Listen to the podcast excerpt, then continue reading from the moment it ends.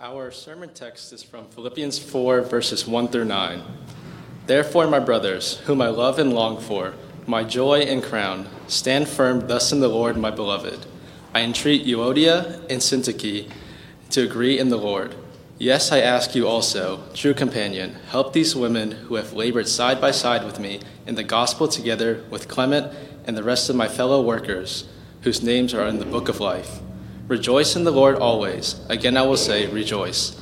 Let your reasonableness be known to everyone. The Lord is at hand. Do not be anxious about anything, but in everything by prayer and supplication with thanksgiving. Let your requests be made known to God, and the peace of God, which surpasses all understanding, will guard your hearts and your minds in Christ Jesus. Finally, brothers, whatever is true, whatever is honorable, whatever is just, whatever is pure, whatever is lovely, whatever is commendable, if there's any excellence, if there's anything worthy of praise, think about these things, what you have learned and received and heard and seen in me. Practice these things, and the God of peace will be with you. Let's pray together to begin our time in God's Word. Lord, we are so grateful for the scripture that instructs us and challenges us, comforts us.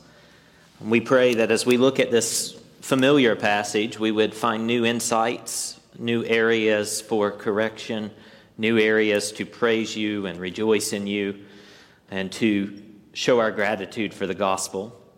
And even as we enter into this Thanksgiving season, Lord, I, I pray that you would help us to see uh, that the things that we have to be thankful for in particular is this great gift that we call the good news or the gospel.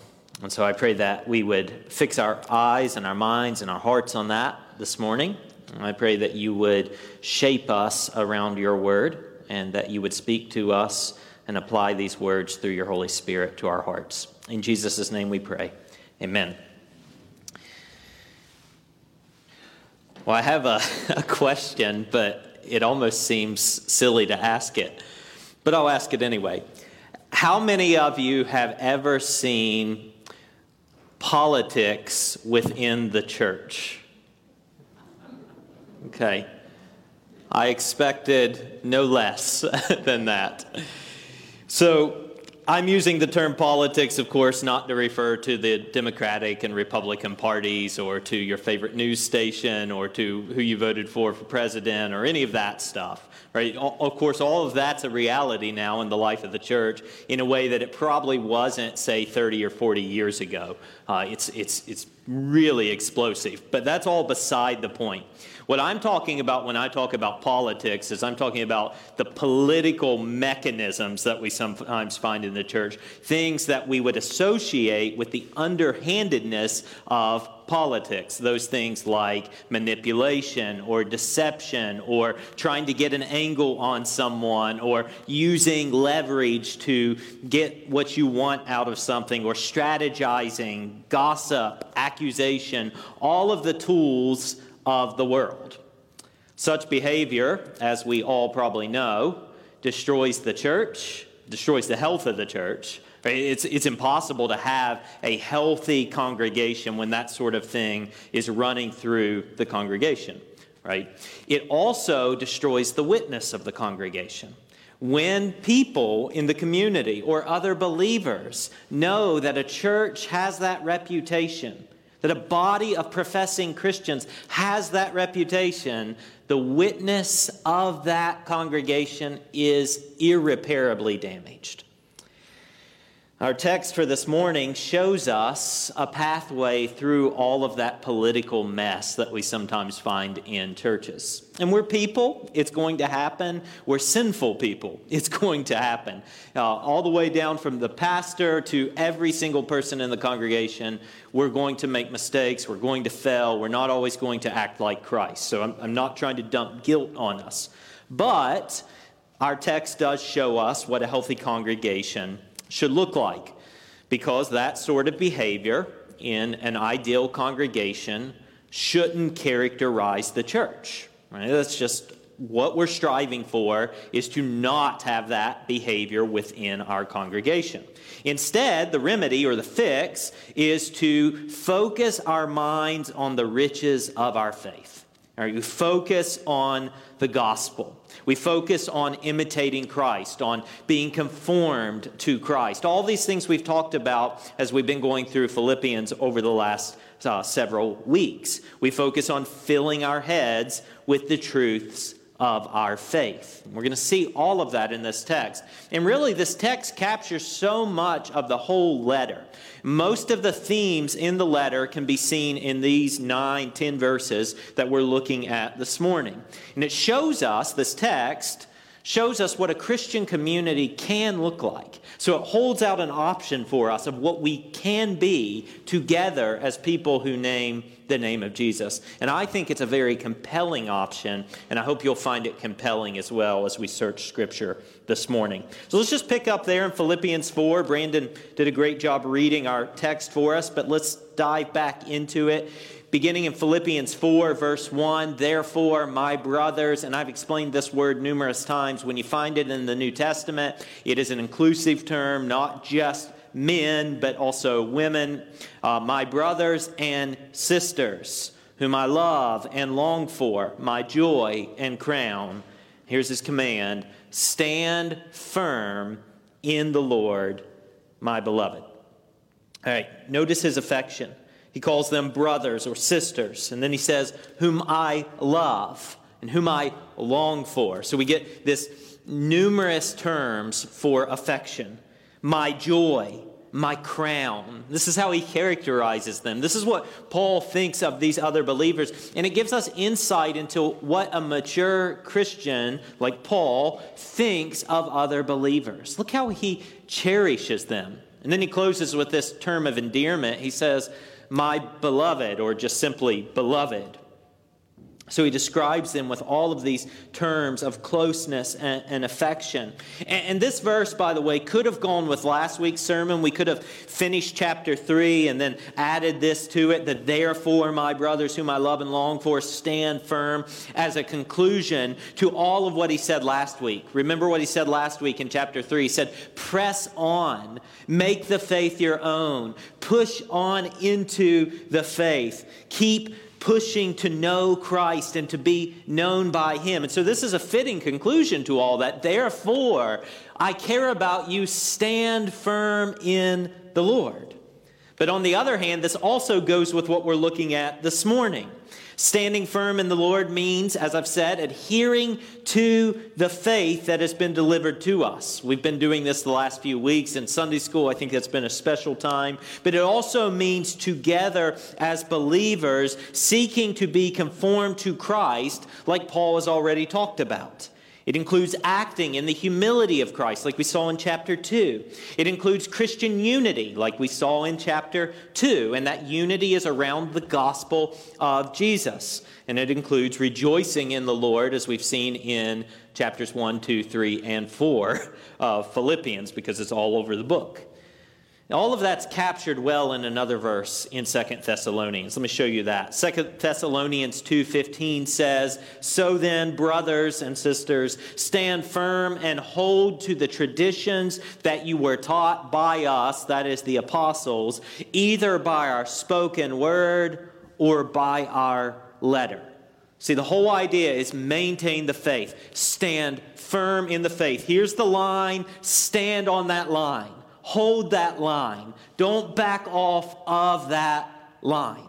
And we'll see this idea develop as we go through our passage. Next, what Paul's going to do is he's going to turn his attention to an interpersonal conflict. Like, so two people in the church are having a conflict. And we know all about this. Again, we're humans, we're humans associated within an organization. It's bound to happen. Right? Scripture instructs us about this for good reason. And so we see this interpersonal conflict within the church in verses 2 and 3. Notice what he says I entreat Euodia and I entreat Syntyche to agree in the Lord. By the way, the fact that Brandon got up here and nailed those names was pretty impressive. Wouldn't you agree?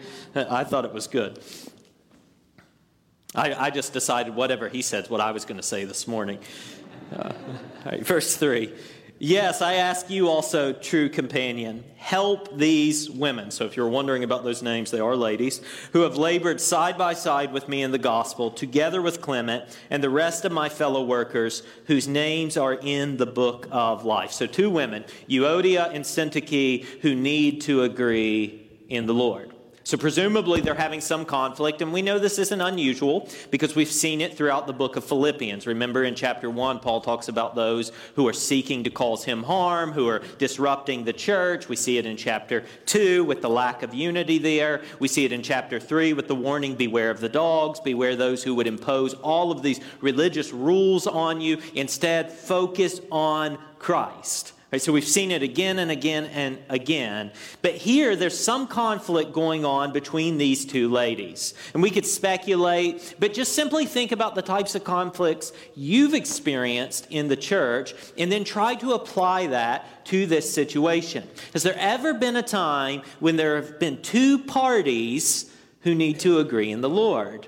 And that's the answer. Yes, of course. That's what we need. And that's really the key phrase to agree in the Lord. And I say it's a key phrase not just because of this verse, but because it's an idea highlighted throughout the whole letter to the Philippians. In fact, the language in translation's a little harder to see, but it's all over the place. For example, in chapter 2, verse 2, Paul says, Be of the same mind. It's nearly identical language in the original. He's using the same terminology.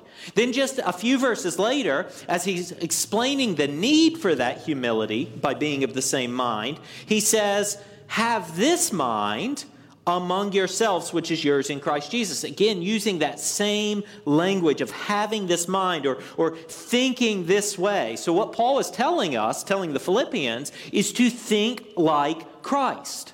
Not looking after our own interest only, but looking to the interest of others. Instead, we prioritize others in service and humility because that's exactly what Christ did. Christ, who is eternal God, became flesh and became a servant on our behalf to serve us, to die for us. So we can summarize Paul's remedy for relational tension. I'll put it up here. The remedy for relational tension is this phrase agreeing in the Lord and pursuing the mind of Christ. We can see all of that in that chapter 2 passage. And we have to kind of go back there because Paul's already written about that. They've already read that when they get to chapter 4 here and they hear this language of agreeing in the Lord. They know it goes back to that section of chapter 2 of having the same mind, of sharing in the faith, and of thinking and acting like Christ. And what this does is it highlights the importance of trust in a congregation and shared values. And all of that is wrapped around the gospel. The only way we can have true Christian trust in a congregation, the only way we can actually have shared values that will bind us together are, are when we recognize the gospel and when we recognize Christ as the priorities. See, love and unity may seem impossible in our world, but the key to this is focusing on Christ. We won't get much of anywhere if all we try to do is say, you know what, I'm going to be humble.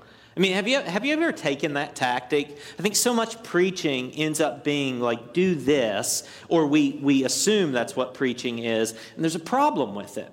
When it's a do this message, we forget the real thing, which is what God has done. And that's where we always have to start when we're talking about Christianity. We always have to start with here is what God has done. And then only then can we ever begin to talk about what our life should be, look like in light of that. It always starts with God making the first movement, what God does before we ever are told to do anything. I've used this illustration before, but we see this best in the story of the Exodus. Israel is in captivity in Egypt. They do nothing, but God delivers them from slavery. And he says, I am the God who brought you out of Egypt. Now, here is how you will live in light of that. Because I have done this for you, this is how you will live to point to me in all the world. So, for us, we can't get caught up on a passage like this and say, all right, what I'm going to do is I'm going to agree with everybody and, and I'm going to rejoice and I'm going to think positive thoughts all the time because The reality is that doesn't always work for us, does it? So we need something more powerful that changes us from the inside. It can't just be superficial changes. So here's the answer if we are focused on the gospel, if we are focused on pursuing Christ, if we are focused on conformity to Christ, if we are focused on making much of Christ, then Christian love is entire, entirely possible. You know, notice what I've said here. I haven't said, here's the target, Christian love, now aim at that. I've said, here is the target, Christ, now aim at that, and everything else will take care of itself. You see the difference. Look at what Christ, who he is, look at what he has done, aim at that. Okay, don't aim at the behavior right now. Focus on him. Some of the most helpful instruction on this point comes from Dietrich Bonhoeffer. Uh, I talk about him all the time. So remember, murdered in a Nazi concentration camp, Lutheran pastor in Germany, really intelligent man, wrote several books. And one little book he wrote was called Life Together. And it's 120 pages or so. And it's all about how Christians live in community together. This was really his vision, right uh, as Nazi Germany was. Um, beginning to come to fruition. Uh, so I'll use him now for one point, and I'll return to him for a second in a few minutes. But in Life Together, he writes about the difference between human love and what he calls spiritual love. We could call it Christian love, just to be clear. So human love and Christian love or spiritual love. So he says the following He says, Spiritual love proves itself in that everything it says and does commends Christ. Everything it says and does commends Christ. So, what is the test or the gauge for Christian love? It commends Christ in everything, it makes much of Christ in everything. See, if the goal is Christ, if the goal is the gospel, then everything is about that. Everything is about that. When Paul asks Euodia and Syntyche to agree in the Lord, he's asking them to make the main thing the main thing. Focus on Christ. Agree, not just agree, in the Lord. The Christian life is all about conforming to Christ. It's not about whose opinion is better, it's not about petty conflicts. In the Christian community, there must be a clear commitment to the gospel. That, that's priority number one. That's the foundation upon which everything is built. See, we can have a variety of different opinions, and Baptists are the best at this. Right? The old joke is something like this you put two Baptists in a room and you get three opinions. Right? That's pretty much what we do. But if we are pursuing Christ, in spite of our variety of opinions on lots of different things, if we're pursuing Christ, as we saw last week in chapter 3 and the week before, then we can still agree in the Lord. We can still press on to know Christ together. And yet we can have differences of opinion about minor things and yet agree in the Lord in such a way that those minor things don't create insurmountable conflict or destroy relationships or destroy the health of a congregation or destroy the witness of a congregation. So back to Bonhoeffer, that line. The first question to ask in the church is not, does this meet my desires and opinions? We, we live in a world that is all about consuming content, right? So the automobile changed this, all sorts of things have changed this. If you don't like the way I preach, for example, you can hop in a car and drive down to another church pretty easily, right? If you get offended by someone or, or me, you can easily leave. And the problem with that is there's never any push for us to think about text like this. It's too easy. I'm not, I'm not bagging on anyone. I, I think all of us are prone to that. Before I was in ministry, I was the same way. Well, do I like this church? Do I want to go here? Right? And bouncing around. So the first question to ask is Does this exalt our Lord Jesus? That's the question. Does this exalt our Lord Jesus? Does this bear witness to the gospel? Does this exalt Jesus? Does it commend him? And does this bear witness to the gospel? Those are the questions. Not does it meet my preferences, not does it meet my opinions. Now, with conflict, as you might know, comes anxiety. And what's really interesting is anxiety is both uh, one of the producing factors of conflict, and it's also a product of conflict. right? So, so it's there in the beginning, but it also keeps staying around in other ways. So it's always there. Now, so Paul further explains the remedy for that, for all that anxiety, which is rejoicing in the Lord and prayer. That's the remedy. So look at verse 4 with me. Rejoice in the Lord always. Again, I will say, rejoice. Again, this is the key. We fix our mind on what Christ has done. And how, we, how do we do that? What's a practice? Well, we do it through gratitude, through thanksgiving. You know, we have this beautiful cornucopia on our table this morning, and it's a reminder of our posture of thankfulness and gratitude. If what Christ has done doesn't produce joy in us, then it may mean that that's where we need to go back and start. If we're prone to conflicts, or we're constantly bickering, or we're constantly in the midst of a power grab, or if we're constantly finding ourselves frustrated and, and, and, and tense and anxious, then, then my advice to all of us would be this we need to take a step back and we need to seek to be filled with gratitude for the gospel. Look at what Christ has done. Right? Notice everything is about rejoicing in the Lord. That is gratitude. So, rejoicing is step one. Then there's this next idea in verse 5 let your reasonableness be known to everyone. The Lord is at hand.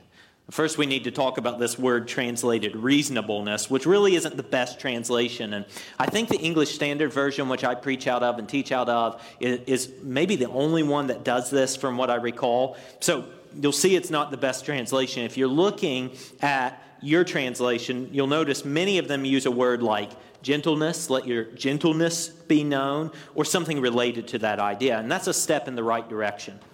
Because the word here, the underlying word, has this idea of yielding to, or being tolerant, or even being kind. So we can see how that fits the context. There's this conflict, Euodia and Syntyche are an illustration of that. It involves these two individuals and Paul instructs them to put their willingness to yield, their gentleness, their kindness on full display, right? Let your gentleness be known. Let your willingness to yield be known.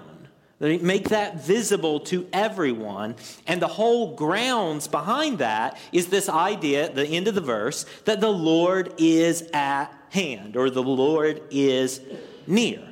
Now, unsurprisingly, there's debate about that phrase. What does it mean to say the Lord is near, and what's that got to do with letting our gentleness be known? Well, first off, note that it's a very similar phrase to what Jesus says when he says the kingdom of God is at hand or near. Some of the language is the same. It could mean, as it does with Jesus there, that the Lord is always present with his people. It could mean that the Lord is returning soon. And, and because of all of that, it's paramount that we let our reasonableness, our gentleness, our willingness to yield be displayed. John Calvin took this a step further and argued that the phrase refers to the providence of God. Put another way, he says it like this The reason they can be yielding is because they can trust that the Lord is in control. The reason they can be gentle is because they can trust the Lord is in control. The kingdom of God is at hand, the Lord is near. Calvin summarizes this really well, so I'll share the whole paragraph with you. He writes in his commentary on this passage We learn that this is the only remedy for tranquilizing our minds, for calming them down. When we repose unreservedly in God's providential care as knowing that we are not exposed either to the rashness of fortune, that is, it's not just a matter of chance because God's in control, or to the caprice of the wicked, that is, it doesn't matter what they decide to do, God's still in control, but are under the regulation of God's fatherly care. And then he summarizes by taking his position here. In fine, the man that is in possession of this truth, that God is present with him, has what he may rest upon with security. So the Lord is near, for Calvin at least, means God is with his people.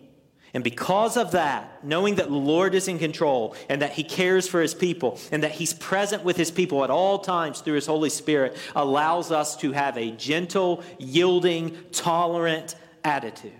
You see that connection? We don't need to control the situation. And we can all just take a sigh of relief because we don't need to control things, right? We can just let it go.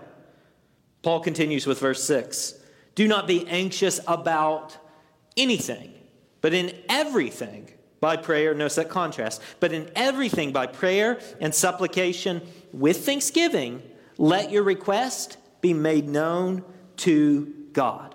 So he said, Let your gentleness, gentleness be known to everyone. Now he says, Let your request be made known to God.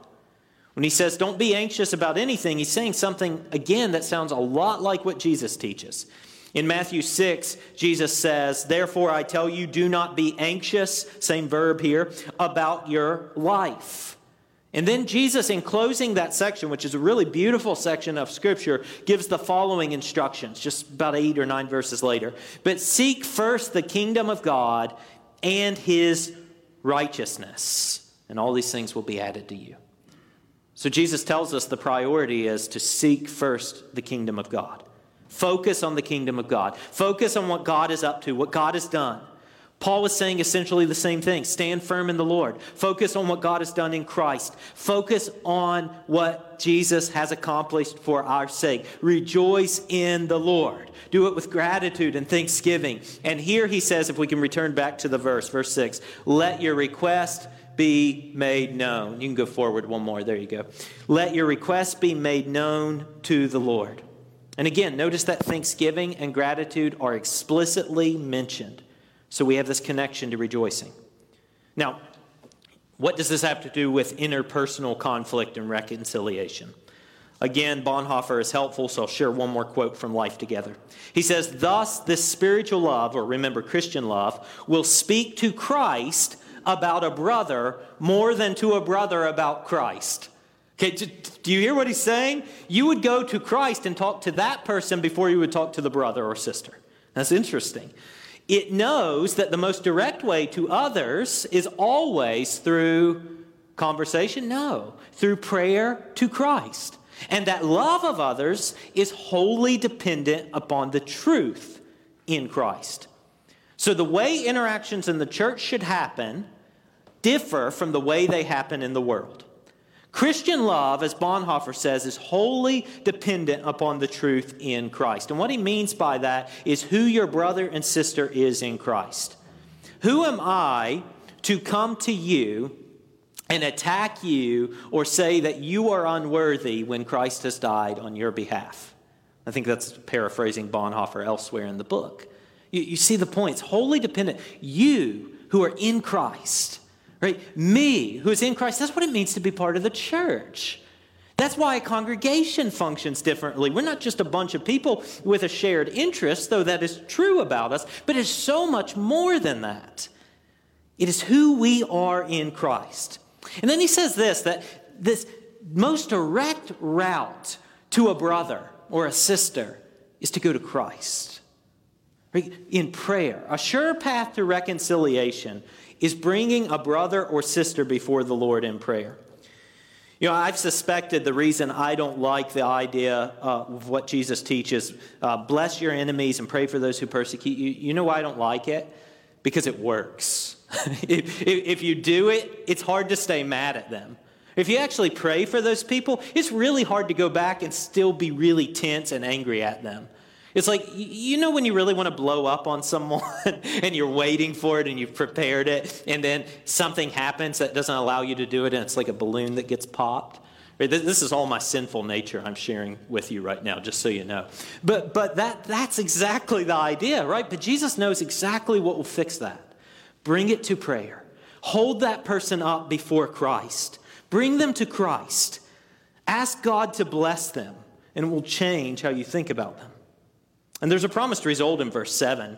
So if it's not convincing at this point, hopefully verse 7 will be convincing. And the peace of God, which surpasses all understanding, this, this experience that many of us know that, that goes beyond anything you can put into words, will guard your hearts and your minds, again, this phrase, in Christ Jesus. Nothing happens apart from the gospel. This isn't just do good, think differently. This is all about what Christ has done. You will guard your hearts and your minds in Christ Jesus. Now remember, when Paul talks about peace, he's talking with all of the background of the Bible and the Old Testament in particular in mind. So it carries a much broader sense than simply feeling at ease. When we talk about peace, we just think about this tranquility, which is part of it. But there's a bigger aspect. It can also refer to bringing peace to a situation. So instead of anxiety, instead of fear, instead of conflict, there's peace. There's interpersonal peace. But that's contingent on focusing on the faith, rejoicing in the Lord, and making our requests known to the Lord. Then Paul says there are certain things to think about.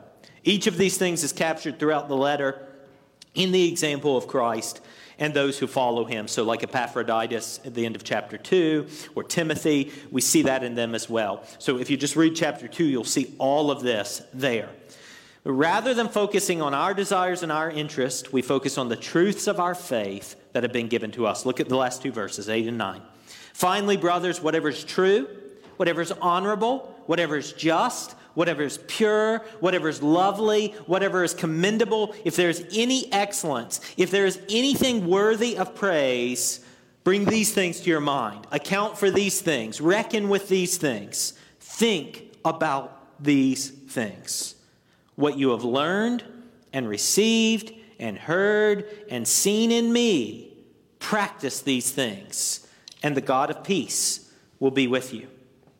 Again, what's the result of practicing the faith? Of focusing on what Christ has done, of living into conformity to Christ, of listening to Him, of praying to Him, of being grateful for what He's done. What is the end product? It is peace. Again, according to verse 9. And more than that, actually, notice the words very carefully. The God of peace will be with you the God of peace. Not just peace in an abstract sense, but the very God who produces peace, that peace which we can't really put into words, that surpasses understanding, will be with you. Remember what he said. How do you let your gentleness be made known? How can you do that? Well, because you know the God of peace is with you. The Lord is at hand, He's near, and He's in control. So, angling, mistrust, strategizing, bad faith, leverage, gossip, accusations, depicting others in the worst possible light, which is a violation of one of the Ten Commandments, not bearing false witness, by the way. It's not just lying about people, it's depicting them poorly. That, that's actually a key to that. These, all of those, just fill in the blank, are not the characteristics of Christ followers.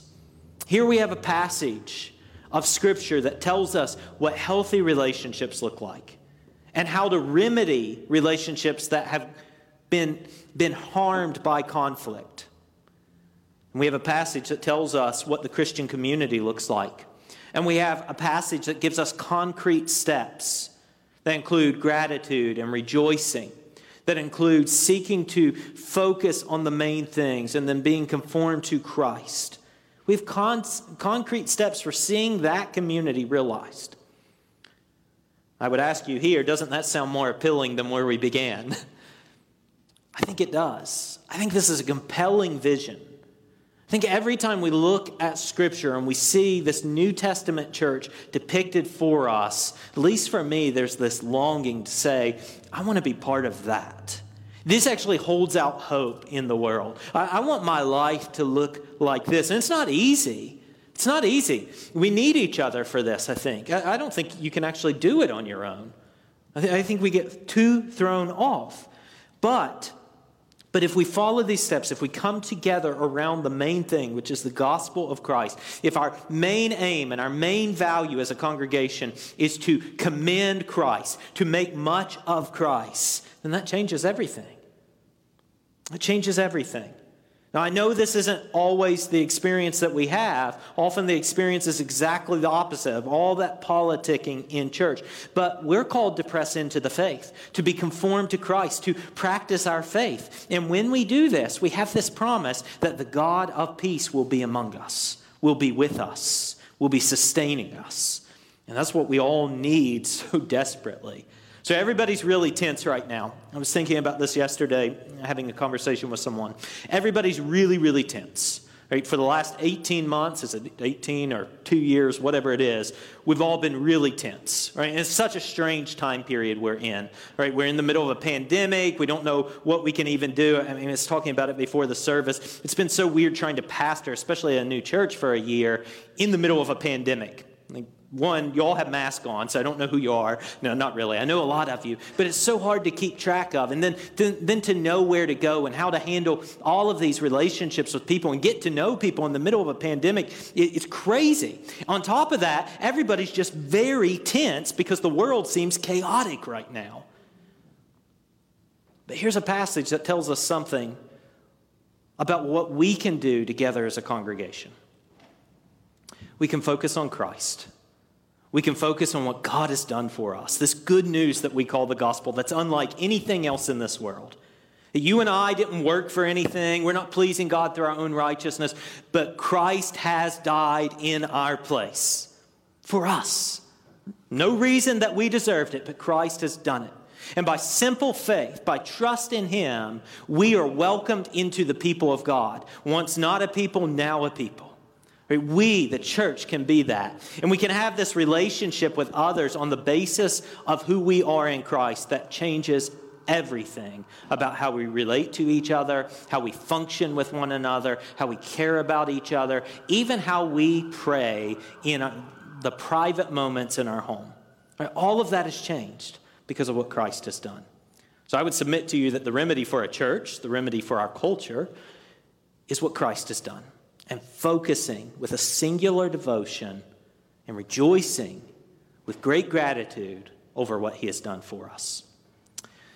And as always, as we close here, I want to leave you with an invitation. If that's compelling to you and you don't know Christ or you wonder about your relationship with Christ, I would absolutely love to talk to you about that. Our other pastors, like Pastor Rupert, would love to talk to you about that. So please reach out to them, or Pastor Chris, who's in the sound booth, or any of our staff, or we have great lay leaders here too. There's so many people who would love to share that truth with you. If, you, if you have other needs, we're available for that as well. If you're interested in church membership, um, we can go through that conversation as well, of what it might mean to partner with us as we seek to see this vision realized here at Monument Heights, because that's what we're aiming at right? to see the gospel exalted and to have this new way of being in a community with others. So, all of that's available to you. We're going to do something a little different at the end of the service, and I'll tell you about that now. Because it's so cold outside, I'm going to the library, and Rupert's going outside. That's not really why. Um, it's actually warm, I hope. Um, I, am going to the library today. I'm going to hang out there. We're going to try something different. Um, it's chaotic when people come outside. So I've talked with some some different leaders in our church, and and, and I'm going to hang out in there. There's coffee in there, a Keurig. You can have that. So if you want to come in there, you want to talk, you want to ask me questions, I'm there for that. If you just want to say, hey, I feel like I don't know you, I want to be there to get to know you too. So if you need me, I'll be there. Rupert will be there. Um, and Chris will be somewhere down toward the visitor center. You're not escaping us, all right? So we're everywhere. Uh, you can come talk to any of us. We'd love to talk to you, and, and I'd love to have a cup of coffee with you. So I'll be in there um, after the service. With that said, let me pray for us and let me ask God to um, just do what we've been reading about, right? To do what we find in Scripture, and that God would make that a reality here at Monument Heights. That would be amazing. Lord, we, we are so we're so pulled and drawn to this vision of the church. And we know it's hard. We know that conflict with each other is hard, and the tension that arises, and the anxiety. And some of us deal with it better than others, and, and, and some of us just really struggle with it.